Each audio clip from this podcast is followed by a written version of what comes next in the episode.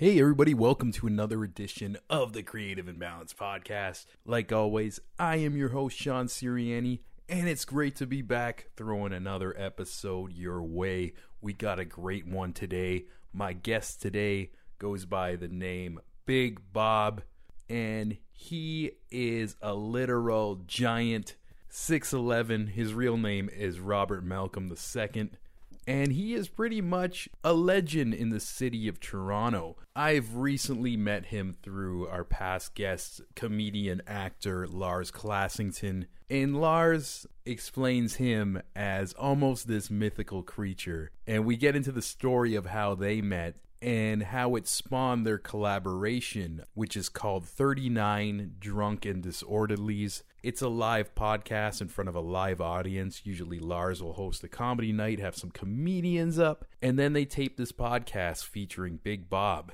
And what's amazing about a bit of the origins of this podcast is it wasn't meant to be a podcast. Um, Lars met him in his travels of being an actor apparently legend has it they went out for some beers and Bob started telling stories and has endless stories of just craziness, debauchery. He's been in the Toronto nightlife scene for over 20 years, in the punk rock scene, and as a bouncer at so many bars and different venues, and has the wildest tales. So, Lars and the other producer of 39 Drunken Disorderlies wanted to turn these stories into either like a movie script or a series. And as they met up with him and was picking his brain, they realized they need to start recording this, and which spawned 39 Drunken Disorderlies, the, the live podcast, which is still going right now. And even though this this podcast has a lot of momentum, they still have in mind to create a script behind it and take the best of the best and mash it into one and I think that's just totally awesome. And today you're going to meet Big Bob. He came into the Talk Shoe studio, and actually on this episode, you're going to hear a different side of Big Bob. If you're if you've ever listened to 39 Drunken Disorderlies, you hear about the mayhem, you hear about the debauchery, you hear about the late nights being drunk and stoned and all this crazy shit happening. But Bob is kind of a yin yang of a person. He's a very sweet, gentle guy. He's also very intelligent, a linguist. He's a writer.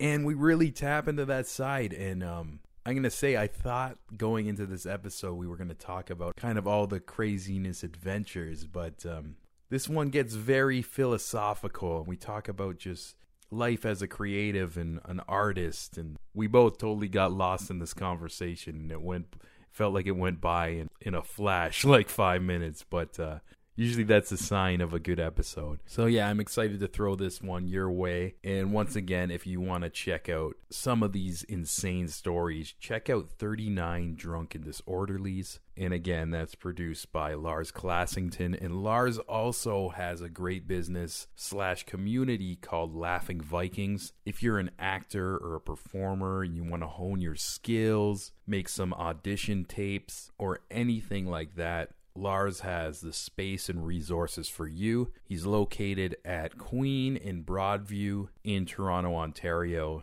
And again, if that if you're an aspiring actor, actress, comedian, etc., you got to check it out because um, even beyond the space and the resources that can help you go into auditions and all that, he's just honed this awesome community of amazing people who all support each other, whether it's Lars's comedy show, whether it's the podcast, whether it's people doing other things. It's it's just really cool to see. So yeah, check it out. Laughing Vikings and 39 Drunken Disorderlies. And I believe that's all I gotta say for an intro. Reminder if you're listening to this on Spotify, iTunes, Stitcher, Google Play, or any of your favorite podcasting apps, each one of these episodes has its own homepage at www.girthradio.com. You're going to see pictures of Bob in the studio and links to the 39 Drunk and Disorderly podcasts if you want to hear some of these crazy stories, okay? So check it out. And without further ado, here's Big Bob coming at you right now.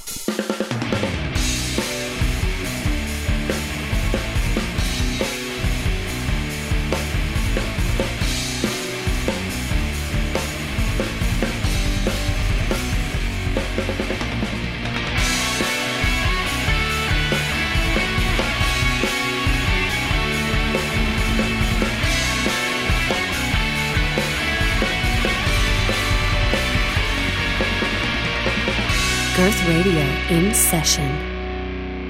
Yeah, no, the the format that we shoot to is the same thing. It's like, like yeah. we often just say shit we're not supposed to say, and then we sort of look at each other and go, "Fuck it," you know what I mean? Like, yeah, yeah. Especially that's interesting too because um, that format is like a live show as well, like in front of an audience Yeah. sometimes and everything. and that just changes the dynamic for sure because you can get away with a little, little more if the crowd is playing with it. It's a little less, you know. Oh, what did you say? Yeah, yeah. But uh, we're definitely going to get into that live show. I've been recording that little tidbit there too. But uh, I feel like I need to go back in history with you, Bob. It's Sure. like uh, I, I know you from the podcast, Yeah. met you through Lars and everything. And uh, you seem to be this Toronto local legend. Um, Lars mentioned like almost like a mythical creature of Yeah. the city. And Possibly a legend of my own mind more than anywhere else, but yeah, it's. I true. don't know about that because I, I also want to mention I think I told you this at Lars's party that um, I was randomly or I was at Lee's Palace. I did an episode of the show uh, with King Dude who Right. was playing, and um, my buddy was just talking to me out in the open, and uh, was all of a sudden this girl like overheard us and turned to us and was like, "Oh, uh, like podcasting, hey, you should you should check out uh." my boyfriend's podcast. I'm like, who's your boyfriend? He's like, she's like, Big Bob. so it's like, it's everybody like knows you, and it's like That's amazing. you're like connected to everybody. But um, Again, that starts just by being in the scene for so many fucking years. Mm-hmm. Like I started being a bouncer when I was 17, 18. yeah, yeah, And it's amazing when you work at like 100 different clubs over the years, you meet so many people. And I don't remember like 95% of them. Because for me, it's a one night thing, you know? yeah, yeah. They see me and they're like, oh, it's a giant guy. He was great. It was awesome. It was fantastic. But I see 5,000 people a day. So it's like, oh, okay, hey, it's good to see you. Nice, awesome. But their memories linger so much longer than mine. You mm-hmm. know, 10 years later, all of a sudden you have a guy, remember that night at that club when you did that thing? And I was like, no, I really don't. But I'm glad I made an impression because you seem really pleased, right? yeah, yeah. It's just like even like from your looks and your personality, you're very social. Like, Well, I that's know, the other yeah, thing. yeah. I've always believed that as, as, a, as a bouncer, people forget this. It's a customer service job. Mm-hmm. So many guys. Okay, for all the bouncers out there, keep this in mind. It's a customer service job. If you're not nice to people, you're not friendly with them, they're gonna have a shitty night. Mm-hmm. Like you're the first person they meet and the last person they talk to. You can change the entire vibe of their day in two seconds. That's so true, and that's that's a cool way to put it too. Um, I've came across like some bouncers where it just seems like they have like kind of like this chip on their shoulder before you even step in the door. That's right. Too, where you are kind of like, "Hey, welcome to the party. Let's Come on in, man. Welcome to it. Yeah, absolutely. Because I mean, I've had the same experience. I've had bouncers. You walk up to the front door, and your first interaction is negative, and then you get to the bar, and it's sort of like a pass it forward thing, right? You get to the bar, and you're already kind of you're already kind of pissed off. You're like, wow, that guy was rude. That was unnecessary. And the bartender's like, how's it going? You're like, you know what? I don't care. Give me a beer. And then you, you pass that attitude to you know to the next person, to the next person, to the next person. It's it's a chain reaction, right? Yeah, yeah. Vibes are infectious, man. And even like I I can see that too, like you treating people coming to the door that way, them showing maybe an extra layer of respect to the establishment and less problems happening. Absolutely, because again, it's that pass it forward mentality. They walk in with a smile on their face, and the bartender's like, "Oh, look at that guy! He's smiling. He's happy. What, what do you want, man?" Yeah. And that guy's like, "Oh, look at beer. I'm having a great night," and carries on from there. You can also change someone's vibe for the positive if they're in a bad mood too. It's Just a mm-hmm. matter of being patient with people because you recognize after doing this forever. I mean, I've recognized anyway that everyone has a bad day. True. And walking up the door, you're not, you know, I don't know what your day was like. I have no idea whether like your grandmother died or you just wrecked your car this afternoon or, you know, so being a little bit more patient, just a little bit more accepting of people's days can change yeah. everything, right? Facts, and that that should that attitude should be taken everywhere. I agree. life, like on the streets. agree. like, everything. Just I don't know. It's I find like some people, I don't know. There's it's it's it's interesting too. I don't want to generalize Toronto too, but lots of people like kind of Oh, I'm to I don't know. I, yeah, I, feel. I, I I feel like sometimes just like walking into different establishments and like just the busy pace of the Yeah. city causes like um, an extra layer of stress in a way, and some people don't know how to channel it in a way, and it- it'll turn into like being projected on other people. Absolutely. well. Well, it's easy to get angry and it's easy to be bitter and, and pissy when you stand in line for two hours and stuff. yeah, But I guess it's sometimes hard to remember the guy standing next to you has been standing in line for two hours too. Yeah. And the woman behind the counter, or the guy behind the counter, has been dealing with people who've been standing in line for two hours for the last however long. And that's all difficult. And I think if we took a little bit of time, just generally as people, to recognize that it's not that easy just to be alive, it's sometimes very difficult, Facts. and give people a little bit of, you know, courtesy or just leeway for that, we'd all be happier. Yeah, I agree. And uh yeah, it's it's cool to uh like pick your brain too even like uh when I really got to talk to you at uh, Lars party too is cuz I only knew you from the live podcast. Right. And uh you guys just no no filter, nothing, just No. going right to the extreme of like some of the craziest stories you had in your Yeah. life. And there's a lot. This a is lot. turning into like a huge series and everything. Yeah, it's like, amazing. It's amazing just to think all the idiot, stupid things that I did that I never think twice of when I was doing them are now like fodder for other people's imagination. yeah, yeah. It's pretty awesome.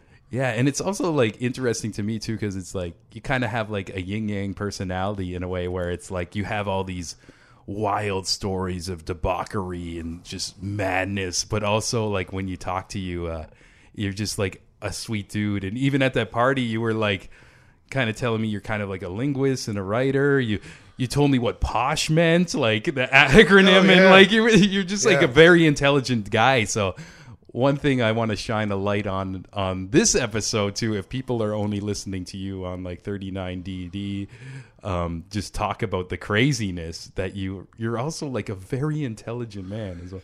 Well, the thing is, I think part of that is that people's persona of what nightlife is is is polluted by you know the Instagram world of of you know, people passed out drunk on the sidewalk, and even my stories of being debauched and drunk and crazy and high and all that stuff. That's only part of one's life. Yeah, yeah. I mean, it's that's a actually a relatively small segment because most of the time, you know, I'm not just sitting in the bathroom shaving, like having a rock outfit, like busting the champagne. Like that's just like morning shit people do, right? Yeah. I'm a painter and a sculptor. I was an art major in school, and that kind of led into a lot of the other crazy shit because art people are just the most fun. I mean, it, it's just the way it is. Already creative, already willing to try fantastic and new things. You know, mm-hmm. Down you- for the experience. yeah, so you get out there and do these things. And for me, that's what it always was. It wasn't so much trying to prove anything to anybody. yeah, just I just wanted to see it. I wanted to, I wanted to be there, know it was what you know. And when I was growing up, it was punk rock for uh, my crew. It was just so that's the thing. We got heavily into the new wave punk rock scene, and just all of that was just wild. Everything was what you know. People giving each other ear piercings with bobby pins, and you know shit like Yeah. So, trying to do tattoos with pens at parties when you're too drunk, and that was just what we did when we were 15, 16. It was just like that stupidity, but the undercurrent to that was a lot of these people were theater people or art people or music people. So on the sidelines from the party life, there was an enormous number of artistic endeavors sort of carried over. yeah, And that lends itself to being well read. It lends itself to being reasonably intelligent. It lends itself to all kinds of other intellectual experiences besides, you know, drinking till you fall down and get arrested. yeah, yeah. I mean, I know I've made my reputation on my nightlife for the most part, mm-hmm. but that's because I'm a quiet, personal person. Like I, it's- as we were just talking about this, I don't do a lot of you know social media stuff because my personal life's boring, and not only that, it's personal. Like I'm an artist, but there's not much to say about that. I paint and I sculpt, so in my own time, I spend a lot of time in the week in the studio in the basement, just covered in acrylic paints and listening to you know crappy news podcasts and you know stuff that I'm really interested in, but just current affairs things. While I'm yeah, expressing yeah. myself. You're kind of like doing it for you. Where I find lots of people they have uh, social media to almost say, "Hey, this is what I'm doing." In a way where it's, uh, you know, it's like almost maybe they're not doing the things they're doing for themselves. They're trying to like project some certain image. Well, art is one of those tricky concepts, in- especially in Toronto, I think, because there's a lot of people who I would say prefer to look like artists than to actually be artists. Mm, yeah, yeah, Like the image of being a creative, up and coming artist is more important than having any talent. Or, or I don't mean to be raw about it, but Hey. you see a lot. You see a lot a- of you see a yeah, lot of people out there who are like, "Well, look at my," and it's like, well, "What is that? You know, Yeah, is that actually art, or are you just Facebooking something for the sake of you know your personality, right?" Yeah, true. I see a lot of people too, um, where they'll claim they're an expert at something, but they just more look the image. Yeah. Where, they, where it's like they almost don't want to uh, put in the work. It's like I've, I'm like kind of in different communities where, uh, like I meet a lot of different comics and like battle rappers, and there's always a few people who linger around those scenes like that. It's just like they're on like all the web forums, like people Yeah. know who they are, but it's like hey, Groupies, man. But yeah, yeah, there's what's the word for male groupies? Like the same thing. There's still, yeah, there's still yeah. group moopies. Who cares? Yeah. The same thing. It's. I But- think. I think that word's actually. I think that word's unisexual. Yeah, yeah, and it's um, it's like they're just kind of. It's, it's cool to be a fan of things, but like to look the part and like almost be a pretend- poser is something yeah. else. Yeah, that's the word I Like, think honestly- I'm digging for. Yeah, the poser. You know, if you want to be something, put the time in. Do it. yeah, yeah, I mean, one of the things that always frustrated me as a painter is Sunday painters. Mm-hmm. People kind of be like, "Oh, yeah, I paint." Like, well, do, do you? Do you spend like 14 hours a week in a studio doing something? No, no. I'm like, you know, occasionally I like grab a brush and do some. Well, that's not really painting, man. Yeah. True. It's like you got to make it part It's of like your life. music. If you don't actually, I, I, I played in a lot of bands. I played a lot of music, but I don't call myself a musician because I don't have the discipline to like sit there for six or seven hours a day and make a guitar or sing. I don't have it. Yeah, yeah. When I get in front of the microphone, I sing because I, I have a voice. I mean, today I don't. I'm suffering from the, the winter blahs. But when you when you are a musician, and I refuse to call myself one, it's because you put the dedication in to make that not just something you do, but part of who you are. Yeah, true, true. You know, and the posers don't do that. They just Yeah. they put the hat on, they wear the jacket. They're like, "I'm here because I am this scene." But it's like, well, no, you- you're here because you want to be part of the scene, Yeah. but you're really not. It's interesting. I'm I'm actually extra conscious about that too. It's like um, it's even some of my friends um, and I, I even met Lars from uh, dabbling in stand up comedy. Right. But some people like may have saw me the first time doing that, and um, they'll introduce me to somebody else.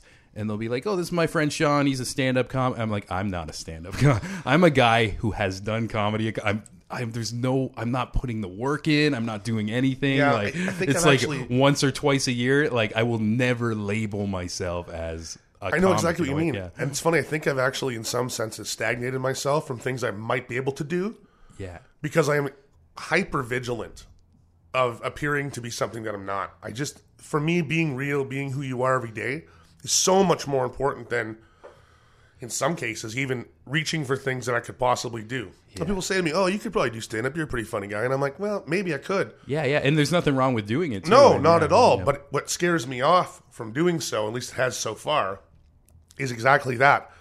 I don't want to pretend to be something that I'm not. So if I'm going to do it, I'm going to say, okay, look, I'm going to sit down. I'm actually going to write some material. I'm going to make sure that it's funny. I'll test it on some friends. I'll do some workshops.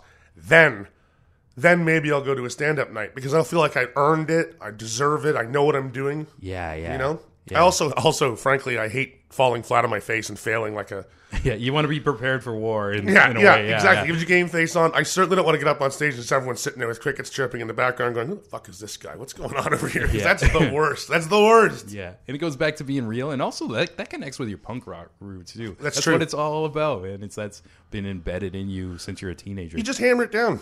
I mean, uh, you can you can fight who you are, which a lot of people do too, or you can embrace who you are and enjoy that, and learn to find you know love and respect from others in that.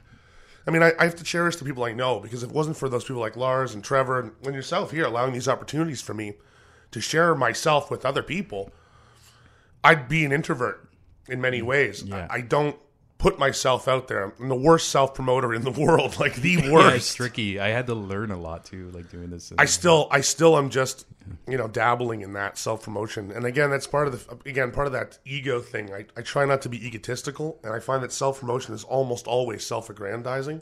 Mm-hmm. Whether you mean it that way or not, Yeah. that's just the nature of it. Yeah. Well, you, you do have a good little team like Lars and Trevor too, and so even if it's guys. like maybe not wanting to put yourself out there is just like it's part of being Bob, you know, and Yeah. what makes you Bob too, Yeah. and like let them do it in That's- a way. well, that's it. know? I sort of have. I've been like, yeah. okay, guys, this is your specialty. You guys are, you guys are experts at this. So, Yeah. you know, anything I can do to help, I'm there. I'll, I'll stand up for the photographs. I'll be, and I'll do the Instagram thing, even though it, it, it just drives me crazy. I took my first little photo today with with with uh, cat ears on. Yeah, little- that You setting. got the got the filter. You know, but it's funny. I took It's your look at it. first filter. Yeah, yeah. It's- the thing is, it's my angry face, you know, on the on the go train with these stupid little ears and thing. And I looked at it again, and I'm like, actually, that's pretty fucking funny. Like, yeah, yeah, yeah. I kind of enjoyed that, despite how stupid it is, right? Yeah, it's like kind of like a new age way of telling like different jokes with like different emojis and whatnot. It's like And my girlfriend makes fun of me because I, she, I used I used to never get my photo taken. Absolutely hated it. And now that I'm doing the podcasting thing and I'm sort of a little more, well, I guess, a public figure, if you can use those words, huge rabbit ears on that. But because of that, Lars and the boys are like, you have to take more photographs. You just have to. It's the way it is. Like, you're going to be in photos all the time now. So she teases me constantly for the fact that now I'm photographing myself. She's like, I thought you hated having your photo taken. You know, and I'm like, yeah, well, I do. And she's like, well, why do you take so many photos of yourself? And I'm like, this is work. this is, yeah, exactly. This is professional. This is not personal. Okay. Just seriously. yeah yeah that's cute, that's though. really cool i actually uh also want to like i know the story but i want you to tell the people how you met lars who is producing uh the podcast because i think this is awesome Okay, so this is one of actually one of my favorite stories of, Yeah. of recent years. So I was going through a transitional phase in my life, and once again decided it was time to try some, you know, outside of the box things I hadn't done before. And things seemed to fall in line for me that way. I got an offer to participate in a play. Mm-hmm. I'd never done any live theater before, don't have any experience in it, but I was like, you know what? I'll give it a shot. Besides which, they sort of cherry picked me for the role. yeah The role was playing uh, Andre the Giant's character Fezzik in The Princess Bride yeah of course right? And it's one of my favorite childhood films. And as soon as the offer was, "Would you like to be in The Princess Bride?" I was like, "Yes," because I knew obviously who they wanted me to play. It was like, "Of course, I'll be in the, you know, sure." So I showed up, raw, didn't know anything. Ended up getting the part. Was like, "Okay, I got the part. Now what?" You know, oh shit. yeah I get, So I started going to these rehearsals, and I met the rest of the cast. And Lars was playing Miracle Max, and Trevor, of course, being the suave, handsome motherfucker that he is, was uh, playing the Man in Black. And uh, the two guys, I was like, you know, these guys are actors. They all know. Everyone in the cast was like consummate actors, lots of parts, knew what they were doing. I walked in the very first rehearsal and said, "Okay, everyone, my name's Bob." Don't have a fucking clue what I'm doing. And I'm like, not a, not a clue. Don't know. I know nothing about this at all. So you guys are gonna have to hold my hand, and we're gonna have to get through this together, okay? Because yeah that's cool and honestly, they jumped right up. I couldn't believe it. I've never felt more welcome and accepted into a into a strange alien environment. And with hands-on help and a little bit of guidance, we aced it. It was one of the one of the most pleasurable experiences I've ever had. And going in front of this live audiences was not even remotely frightening because I had great backup. yeah it And- almost goes back to what you were talking about like being prepared for Yep. the moment as That's well. right. I knew it was coming. Yeah. We worked the material. These guys were so open and accepting and so willing to help. And just to be there and sort of motor through it, right? That, you know, that was amazing. So we, we were we were hanging out after one of the uh, the rehearsals. Just shooting the breeze, having a couple drinks at a local pub, and I was telling them some stories, you know, just about yeah, I work in pubs and this is what I do and kind of a crazy drunk guy. I've had all these weird stories and all much crazy stuff and they're kind of like, "Oh yeah, yeah, yeah. You sure about that? Okay." You know, you see the skeptical face a little bit until yeah, they're like, oh yeah, everybody's got a crazy story, and, I then you like- start telling. yeah. And then I was like, "Okay, guys, why don't you come out with me? We'll go out after this to another spot that I know, and then to another spot. You know, eight o'clock in the morning rolls around. We're still out at spots, and both of them look at me and they're like, "Okay, we gotta go, go get some sleep, but." Now we believe, like you know, yeah. we've we're converts. We understand, like this is a real thing. It absolutely is, and I'm like, well, yeah, man, it totally is. Yeah, you're like kind of like the mayor of like all the rock clubs and shit around. Yeah. Like, you could just uh, go around, start shaking That's hands right. and stuff. Yeah. That's right. But it's more like it's more like more like you know, like the Big Mac mayor from you know the old the old McDonald's Playlands or whatever. Like I'm, I'm like the false mayor. I show up I'm like, hello. I don't want to wait in line because I bounced for 20 years. And the guy at the door is like, Bob, just shut up and go inside. yeah, You know. But yeah, I was, and so they they kicked off this idea of maybe doing a podcast about some of these stories, and with the idea that it's sort of the the holy grail or or the playbook Bible for a possible television show. yeah. And I was like, guy, that sounds amazing. I, again, don't know any idea how you would do that, but if you guys can make that happen, I am down 100%. Yeah, and it it's funny too. As even like uh, talking to Lars about it too. He's it's like looking like your stories turned in like he thought it might be a few, but it's turning into like this endless well. And even like he was saying with the live show to me, it's just like uh, how you guys would be talking about one thing and then somebody would mention something and then it would just spark a memory in you and Yes. you just go off on this other tangent. Yeah. It's like, oh my fucking god! And that's Like, the thing I have. Yeah, I, I, you know, I don't remember half of the stuff I've done until again those key memories get clued. Someone's like, "Oh, I was at this cottage one time and this night. I'm like, "Cottage." I remember when you know, like, and it's crazy because again, the live off the floor setting with a live audience. Yeah, yeah. The audience provokes just as much from me as I provoke from them. You know, some of our audience members have become little characters in their own, like Windy City Nick. oh yeah, yeah. I went to a couple and he was there too. Yeah, yeah. he- and, you know, he I, I don't know Nick all that well myself. In fact, I only know him through the podcasting. But I've, I've dubbed him Windy City Nick because every story he has starts. Oh, there's this time in Chicago, and there was this time in Chicago, and it's like this guy obviously spent a lot of time doing stuff in Chicago. I don't know what, but he's now Windy City Nick as far as I'm concerned. And every time he puts up his hand to speak on one of the microphones, I'm like, hey, we got Windy City Nick in the house. You know? Yeah, that's so cool too. It's like kind of just sharing your story as is like it's beyond like yourself. It's building like this little fun community. And Yeah. like the few times I went to the show too, it's like I seen like the same people there who are there every week. It's and- amazing. It's yeah. a pretty tight group. I mean, obviously, it's a fairly small viewership at this point because we're off the ground grassroots. But at the same time, the crew of people that do listen are absolutely um, either close to me personally or have become like a micro cadre in themselves. yeah, Right. Yeah. Another funny thing is our our number one sponsor fan came to one of our uh, our one of our recordings, but I didn't know his full name. I just have a nickname. He works with me. I didn't know his full name, so we're talking about oh online and who's who's there and how many viewerships we have. And this one guy's watched everything and done everything, and I'm like, wow. And Lars is like, I'd really like to meet our number one fan. This and that. And my other buddy goes, hey, that's uh, that's that's this guy. and I'm like, what? You, of course it is. Of course it. We'll we'll call him Mick, but his name is actually Michael. Of course it is. But Yeah, you know, we didn't. and So I'm like, uh, Lars, our number one fan is right here. Uh, he's Here- here, here he all the time, but Yeah, he's but he's, he's- very vocal online and everything. Yeah, yeah, but he's yeah. like, he's here at the taping. He's one of my friends. I didn't realize who it was, but here he is. You know, and Lars was like, crazy because again, it's you know serendipitous, right? No idea how close knit a circle you can create in situations like that. You know? Yeah, and the vibe's infectious too. It's like it's a good time. Yeah, um, absolutely. I mean, we do, we do. You know, again, it's sort of the it's the pub night kind of thing. Everyone's drinking and having a good time, and it's kind of like as the night gets on, we get looser and looser and looser, right? Till eventually, by the end of it, it's like someone has to call it, like, okay, this is over. This before is enough.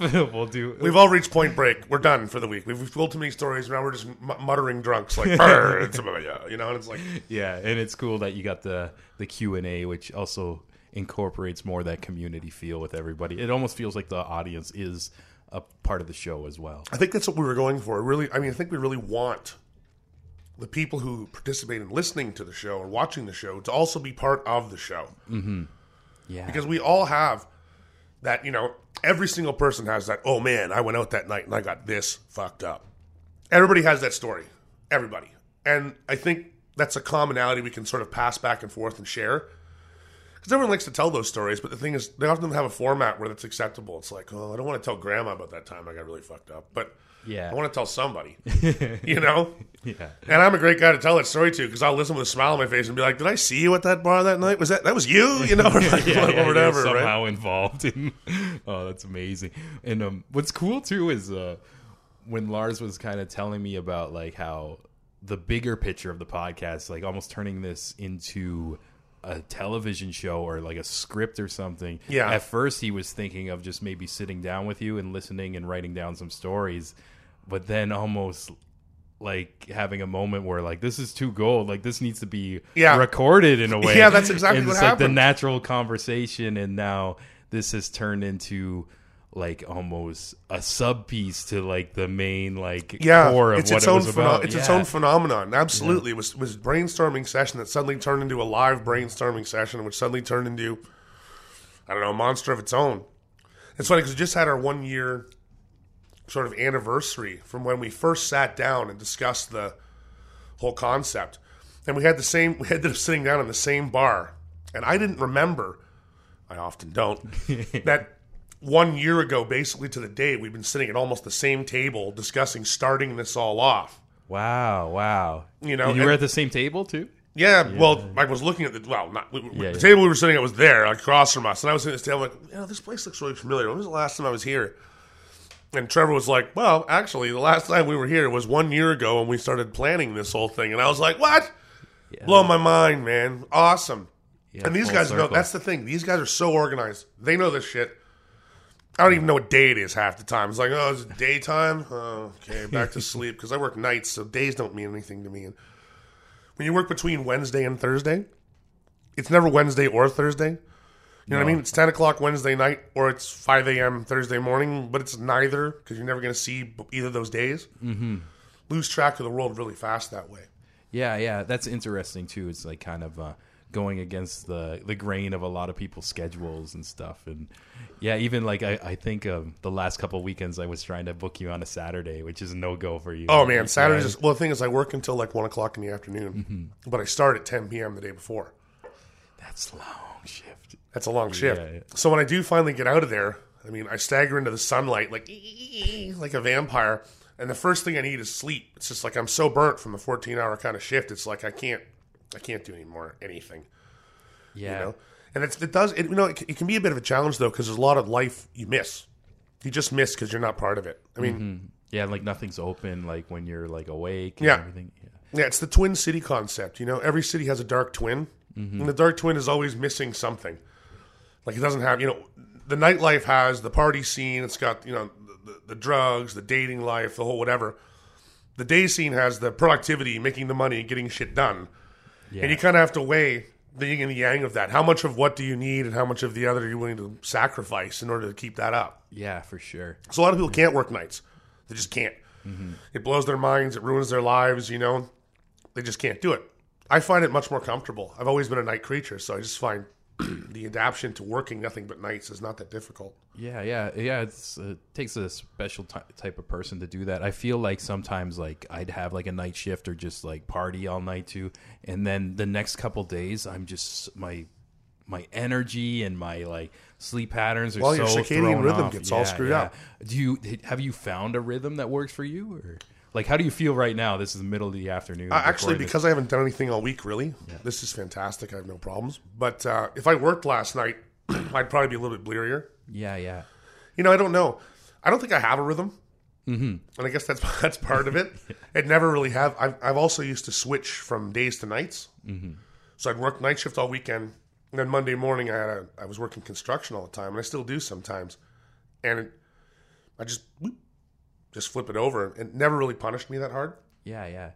Just kind of got that tolerance for it. Yeah, I, I don't know. It took a long time to develop that, I guess, but I never noticed the evolution. It just I slipped into it so naturally that I've never realized that I just sort of broken my circadian rhythm completely. Like daytime, nighttime, eh, I don't really care. I sleep whenever I'm tired, eat when I'm hungry, work when the work comes. Yeah, do what yeah. you got to do. I, I never thought about it. Whereas some people, I think they also because you think about time as being daytime, nighttime, work time, sleep time.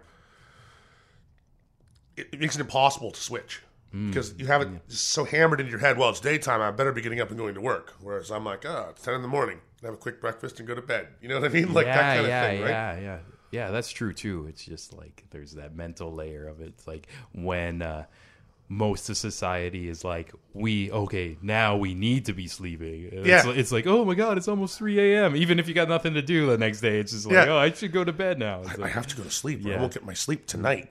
yeah, Well, okay, but if you have nothing to do tomorrow, I mean nothing. Why not sleep? I, I, I don't or, know. or stay up if you feel like Yeah. watching a couple more episodes or whatever. Rock it out. Yeah, you yeah. know, listen to five more episodes of Drunken Disorderlies. Yeah, that's fuck great. yeah. Stay nice all night. plug. That's right. Yeah.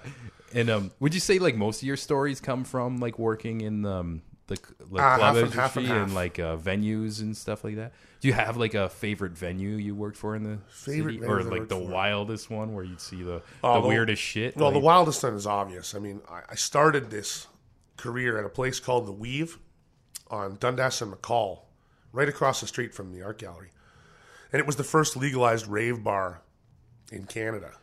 Whoa. what and- what year is this? That was oh man, that's twenty years ago.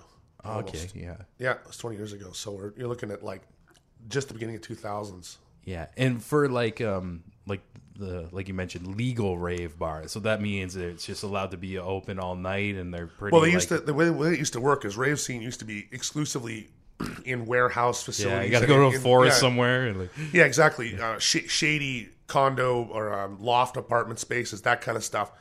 And they realized it was happening all over the city. So what the Weave did is they got it basically just their bar got their liquor license, and were allowed to just stay open all night as long as they stopped serving it too.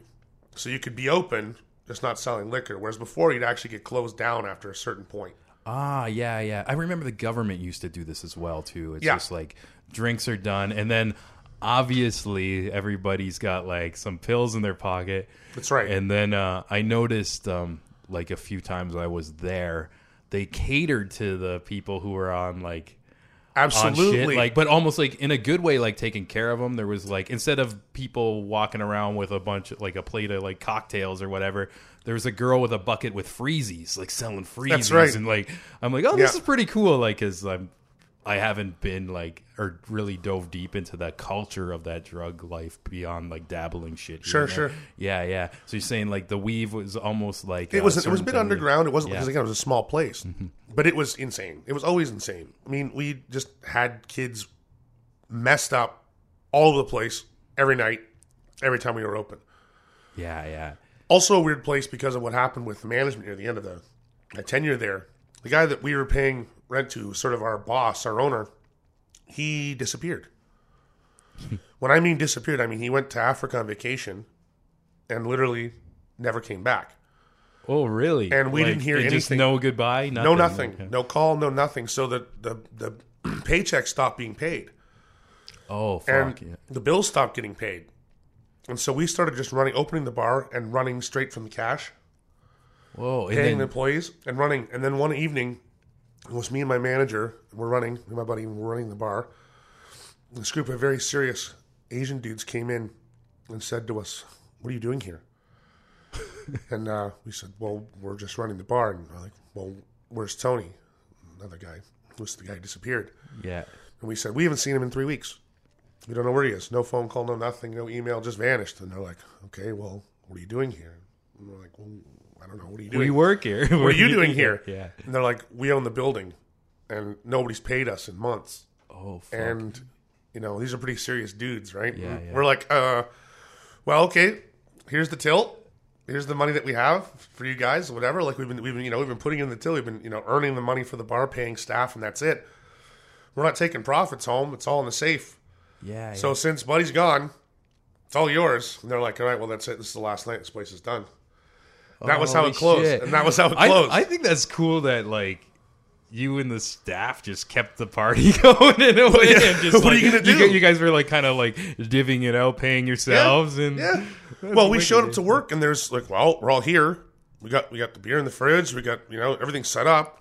You know we're doing the beer runs. Everything's happening. We're making enough to pay staff plus whatever. We'll just wait till he gets back. And he just never got back. And I don't know what to this day if the guy just vanished or got whacked or I don't know. He just disappeared. So shit. that was pretty wild. Yeah, that's, That's cool. That's a, that's a cool like little club story too. Yeah. and that's a that's a club I never heard of too. Some Toronto history. Yeah, man, that's the right. Weave. The weave, weave, and I don't know how you pronounce it. It had weird, it was weird, weird handwriting on the sign, so it could be the weave or the weave or what. And I don't care. People say it differently all the time.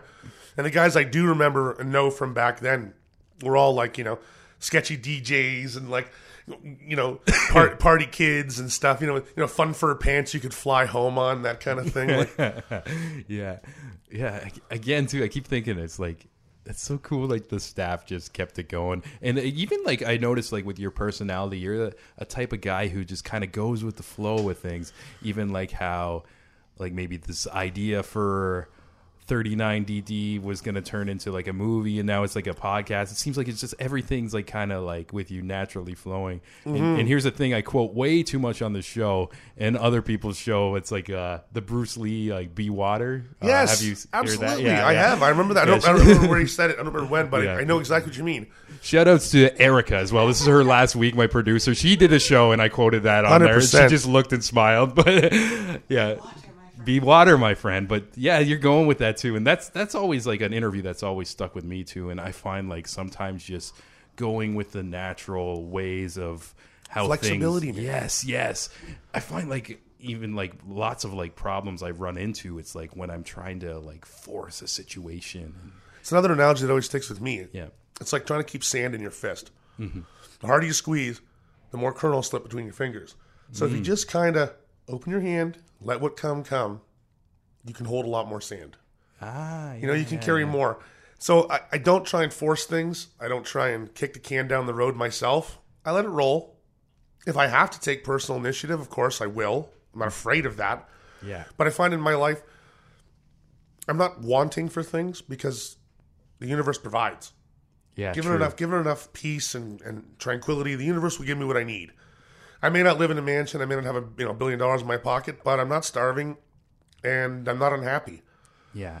And I think that's also part of it too. Keeping your expectations realistic. You Yeah, know what I true, mean? true. Some people expect instant gratification, superstardom at, a- at the drop of a hat.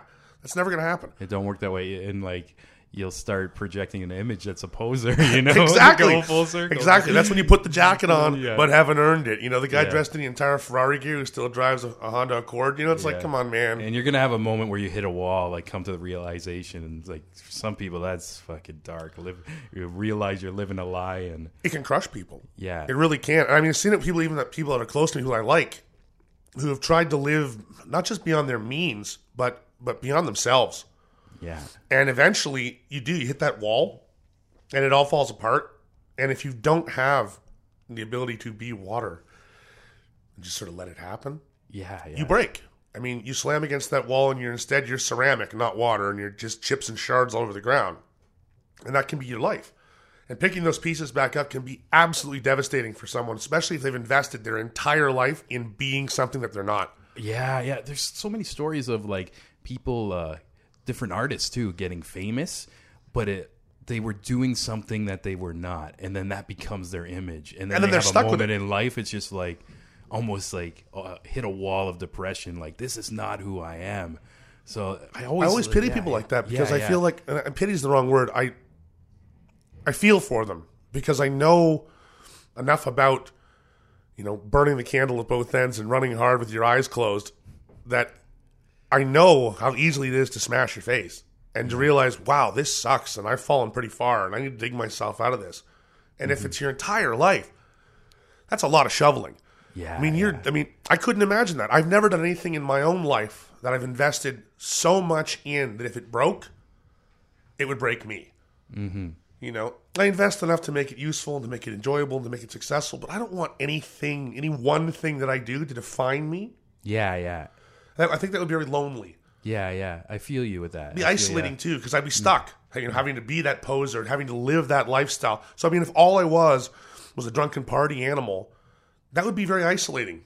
I would mm. only be able to deal with and to speak with and to relate to people in that world, and that would be a very lonely place. Yeah, yeah.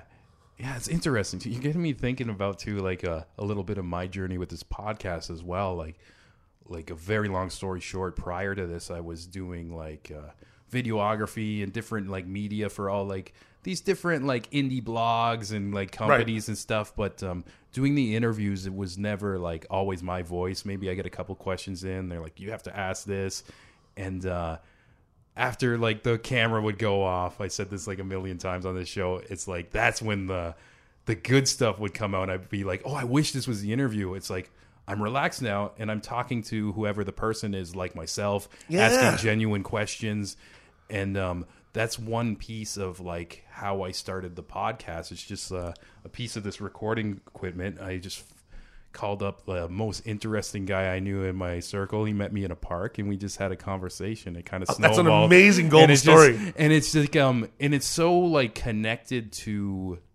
I don't know my personality and myself. Like nothing's forced with this, even though it's growing and getting bigger too. Sure. and it's it's something that just feels good. Like there's no regrets, even when I have bumps in the road. And That's right. and, like I've had things like change. Like I had like a sponsorship and another studio space that got taken away from me, and I'm like, oh, I'm just like again going with the flow. I can keep this going.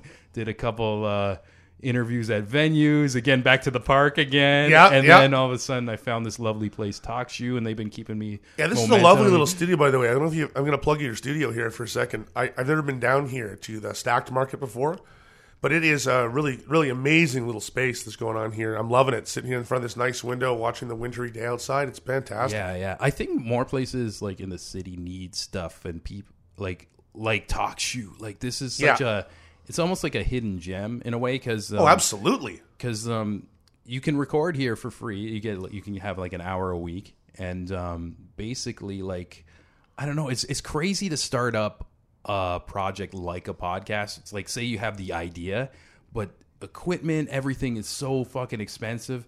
And say you went down that road, you bought all this shit, and then you realize it's not for you. Like if you, Yeah. like you could easily like Yeah, come, again- come, come to talk shoe and see if it's right for you. That could Well, be yeah. the wall that you ran into right there. You bought all that shit and you're like, I got this. I'm doing this and it's not for bang. I just spent Yeah, yeah. I just spent, you know, twelve thousand dollars on equipment or something and Yeah, and that's Wow. that's not even just podcasting too. It's like different art forms, like Mm-hmm. say like music. Like I see like somebody say, "I'm gonna be a producer," gets a crazy computer, or like I'm gonna be a guitar player, guitar amps and stuff, and then just maybe the idea of being that sounds amazing, but, but, the then doing when, it is much more difficult. yeah, yeah, Absolutely. Eyes are bigger than your talent. oh yeah, Oh, that happens. That happened again. That happens to a lot of people. Actually, I remember when I was a teenager, I bought a guitar and an amp, thinking, of course, I'm going to be the next punk rock phenom. fuck yeah, of, you know, and really all that I did was terrorize my neighbors. That was literally all that happened. They're like, I could play like two power chords, but I could play them really, really loud and you know what I mean? aggressive. Yeah. So yeah, my neighbors just that's all. They just got a, a horror show in two chord punk rock for like you know a couple of years, and then I was like, you know what, I'm just gonna hang this up and just you know I'm not that good. I can't. I can't pretend to be. I'm not gonna do that. Yeah, yeah, and it's sometimes you got to do that to like almost find yourself in a way, like go down all these different paths too. Well, it's a learning experience, right? You're never gonna. You know, because again, like I said, I like to try things. Yeah. Because if I didn't try it at least once, uh, how do I know if it's for me or if I even enjoy it? Yeah, yeah, yeah, for sure. No, that's not everything. Obviously, like I'm not going to jump off a bridge because I want to experience something, right? Like that's just that's idiotic, obviously. But creatively, no, sorry, creatively, intellectually, I'm always open to to new experiences, just because life's too short. Yeah, definitely. Like that's that's the places you're supposed to take risks, and like from taking those risks too, um, you end up almost finding the right way how to do things if you fail doing it. But sometimes you'll take a risk and there'd be like a triumph moment. It's Yeah. like yeah, it's like I'm actually really good at this. exciting. Yeah, yeah, it's crazy. That's true. Like, that's very true. I think that's art in general when you start sh- like showing people your work, whether you're a painter or a musician. Absolutely. comedian, Yeah, it's definitely the case for sure. For sure. In art school, you learn that really fast because it's like, okay, well, Friday is bring your piece in and show it to the whole class day. And Yeah. it's, do you enjoy doing that? Or is it like the most terrifying thing you've ever done? Because if it's the most terrifying thing you've ever done, you probably need to take a break and think of what you're doing. Yeah, if it's yeah. just if it's just constantly a source of, of, of you know near heart shattering anxiety, you probably need to relax. You know what I mean? Yeah, true, true. Yeah, just take a little breather. I also find too some people who are really good at what they do, um, they don't think they're as good as they are in a way. Where That's lack of ego. yeah, It's lack yeah, of ego, and I know exactly what they- you mean. And they they they almost like the reason why they're so good. It's like um, it's because they care so much about it, Well, which also- makes it yeah. Also, it's never good enough. Yeah, Because they're- yeah, they're- yeah. They don't think of themselves as having that master skill, even if they do. So they're constantly working towards having a master skill, Mm-hmm. even if they already do. And that humble approach to it, mean, it's kind of funny sometimes. Like, again, I've met people who are just such extraordinary talents at what they do, and yet they're like, oh, you know, I'm okay. yeah, I mean, for someone who's trying to do what they're amazing at, it's not to rip your fucking hair out at the roots. You're like, what do you mean you're okay? You're utterly phenomenal at this. Like, someone should put you on a pedestal and give you some awards. You're like, no, I'm just okay. You know? Yeah, yeah, yeah. Even um, right now, I film a lot in the battle rap community. I Yeah. film for this league called King of the Dot, and the best guys are like that. They'll Yeah. they'll fucking rock a cre- room, like destroy their opponent, and then they're like backstage, just like kind of. I'm like, oh, what's wrong? It's like, oh, this one part I fucking fumbled this word, and they're like so in their head. And and it's like, oh man, like you just like brought You so much this. entertainment. Like you, we had like a like a couple times we were at the opera house. It got sold out a few times, and like I'm like, you just fucking rock this building, and like The Opera House is a big venue. I worked there for, yeah, for yeah, six years. It's a great hundred, and fucking, uh, and but then on the other side of the coin. There's like the people like the lowest tier or whatever. They're walking around like I'm the fucking best, and it's like almost in a Yeah. way they stifle themselves. That's right. You got to find like some happy middle and Yeah, like there's some. gonna be a, there's yeah. gonna be a place where there's room for improvement, but you still have respect for yourself. Yeah, yeah, If you can find, I think if you can find that balance where it's like, I know I can do better, but I'm okay, or I'm pretty good. You can balance that, you know, ego versus talent. yeah. If you have no talent and all ego, frankly, you're just an asshole. I mean, that's it. frankly, you're just an asshole. Facts. But if if you have you know too much talent and absolutely no ego, you actually sell yourself short. Like you'll be that guy that should be selling paintings and isn't, or that rap artist that should be congratulating themselves now and again. You, you you shouldn't be depressed when you make a mistake, especially if you have some talent. Yeah, yeah, yeah. I, And a lot of people are. yeah, and um, I I'm I feel like I more like fall into that category where sometimes I'll get too much in my head about. I'm like, the same way. some- something, I'll, I'll do something good, and then it's just like.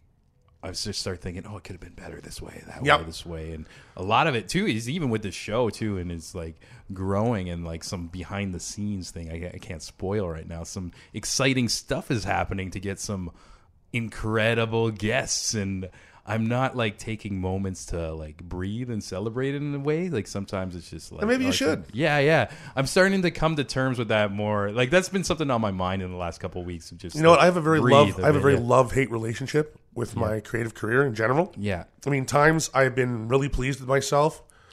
I played in punk bands that sold out the Opera House. I've, I've, I have uh, curated art shows that did really well. I have been in things that did really well. But I'm always the one that's like, okay, get this piece away from me. It's done now. Take it before I start hating it. Ah, yeah, yeah. Like this paint, I give my paintings to friends as soon as they're done. Things like that. I'm like, take this away because if it, if it sits on my my easel or sits in my studio for too long, I will start to hate it. I'll see the little things that are wrong with it no one else can see, and I'll nitpick it until I hate it. yeah, especially you spend so much time. And that's it. You again, you, you're so invested both emotionally and physically, and so much time that you can easily, easily start to hate your own creations yeah, because you're the only person that knows the depth of what you were intending, and you may have just missed it by a millimeter. yeah, You know, everyone else is like, "Wow, it was fantastic," but I'm like, "No, you know, I, I missed it. I wasn't quite there." yeah, yeah, yeah. and you get, and that's the thing, you can get way too far into your own head that way. Mm-hmm. So if you are doing well and things are on the up and up and they're positive, it's really important to sit back sometimes, you know, crack a frosty one and think to yourself, "Yeah, yeah, I fucking did that," and that's it's all right to be like, "Cheers to me, I did that," because you know what. Those little successes and those little buoying moments when you say to yourself, "Booyaka, it's me! Yeah, yeah. I did this," keeps you going. Yeah, you When you almost have get like the- a burst of energy. Yeah, and when you have those really shitty times and you do actually fuck something up or something gets taken away from you or something, you know, you fall flat on your face, to look back and remember those little moments of, yeah, I did this. I'm okay. I did this. It can really be an, an emotionally and spiritually buoying factor. It can hold mm. you up, yeah, keep your head above water, you know? That's very important too. Not to let your internal monologue keep you from, you know, functionally achieving. yeah. And sometimes you'll build a false narrative. I'm the, I'm the king of the false narrative. You know. I'm pretty bad too. I know exactly it what you mean. usually happens when I'm tired too. It'll be like late at night. It's just like I don't know what it is. It's just That's when you hate yourself. Straight. Yeah, It's it's the, it's classic. I mean, think about every every like Woody Allen movie ever made. You know, middle of the night, sitting there. Oh man, what do I do? How do I help myself? I hate myself. Uh, you know, that's such an old and ancient uh, trope or synonym with human behavior. yeah, yeah, You know, in those moments of quiet introspection, if you're not careful to count your blessings, you are certainly going to count your sins. Mm-hmm. Right? Yeah, certainly it's going true. to. It's and true. It's easy in the dark and night when you have, you know, those quiet times. There's no one around you to give you a pat on the back and say, "Hey, you're doing all right."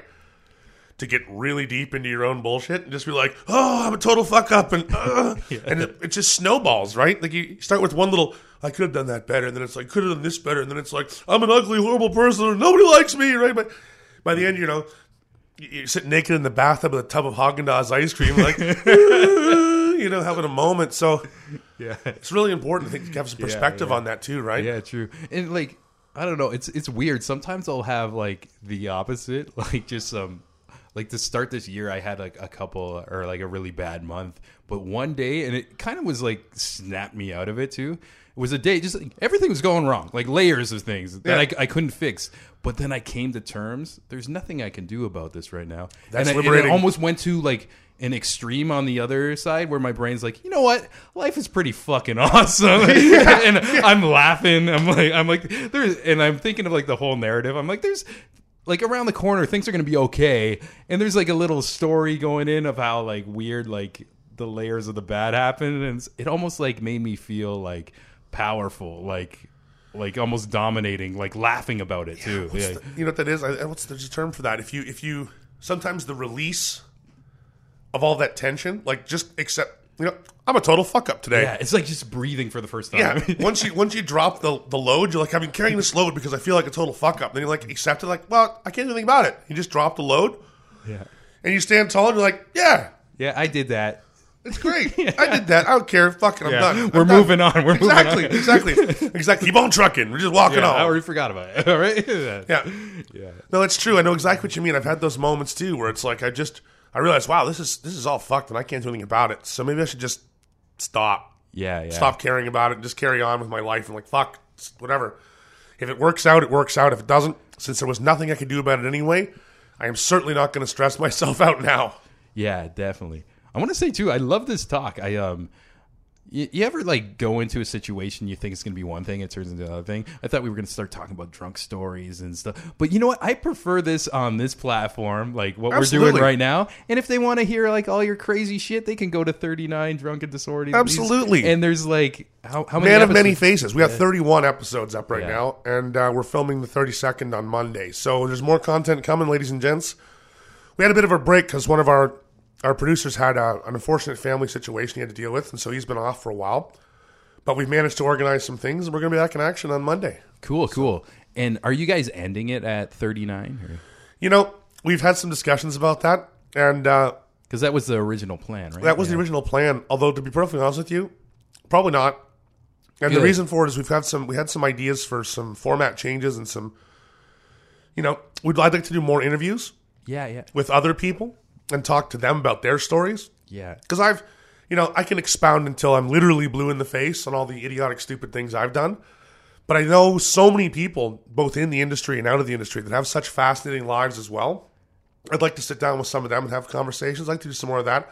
But uh, no, frankly, as long as they're willing to stick a camera and a microphone in my face, I mean, worst comes to worst, I will make up stories for you people. Like that's, that's all it takes. Like you know, A thousand and thirty nine. that's right. Exactly. One- One million one hundred and thirty nine drunken disorderlies later. This man's crazy. I, I will go. I will go out and get like you know, drink an entire bottle of cooking sherry just to get one more episode out of this. You know what I mean? Like, oh, because I just love the process so much. It's so enjoyable. yeah, yeah. How therapeutic is like doing podcasting too? There's just something. It just feels so good. It does. Especially the content that I'm sharing. A lot of these stories, for example, now that they're out in the world, like my family has no idea how much of a party maniac I was. No clue because I compartmentalized my life. Yeah, yeah. So at first it was kind of scary to be like, well, I'm going to tell a really embarrassing story about getting arrested and being naked in public. And then I did, and I was like, it's actually kind of liberating. You know, now it's out there. It's just in the world. Like, yeah, it's almost like what we were talking about. It's like, yep, that happened. That's it's right. Like, it's like almost not a seed in your head as a bad thing. Maybe if it was before, now it's like, Yeah. oh, I turned this into entertainment. People are enjoying this. There's like, uh, there might be a moral to these stories. There's different things. again, it's therapeutic too, because a lot of those times that I was having, you know, where there was some funniness going on, it was also really dark. So personally, it was a dark time, and that was hard. And those hard and dark times are difficult to talk about in the moment. But 10 years, 20 years down the road, if they can be fodder for entertainment, why not share it? Besides, you get it off your chest. Yeah, for sure. I I think that's a beautiful note to end off on. But Bob, thank you so much for sitting down with me. So thank you. Yeah, This we're great. We're gonna have to do a part two because I feel Oh, like yeah. I could talk to you forever. oh, definitely. I'm down. I'm down. All right, cool, cool. So we'll catch up with you again soon. Thanks a lot. Cheers.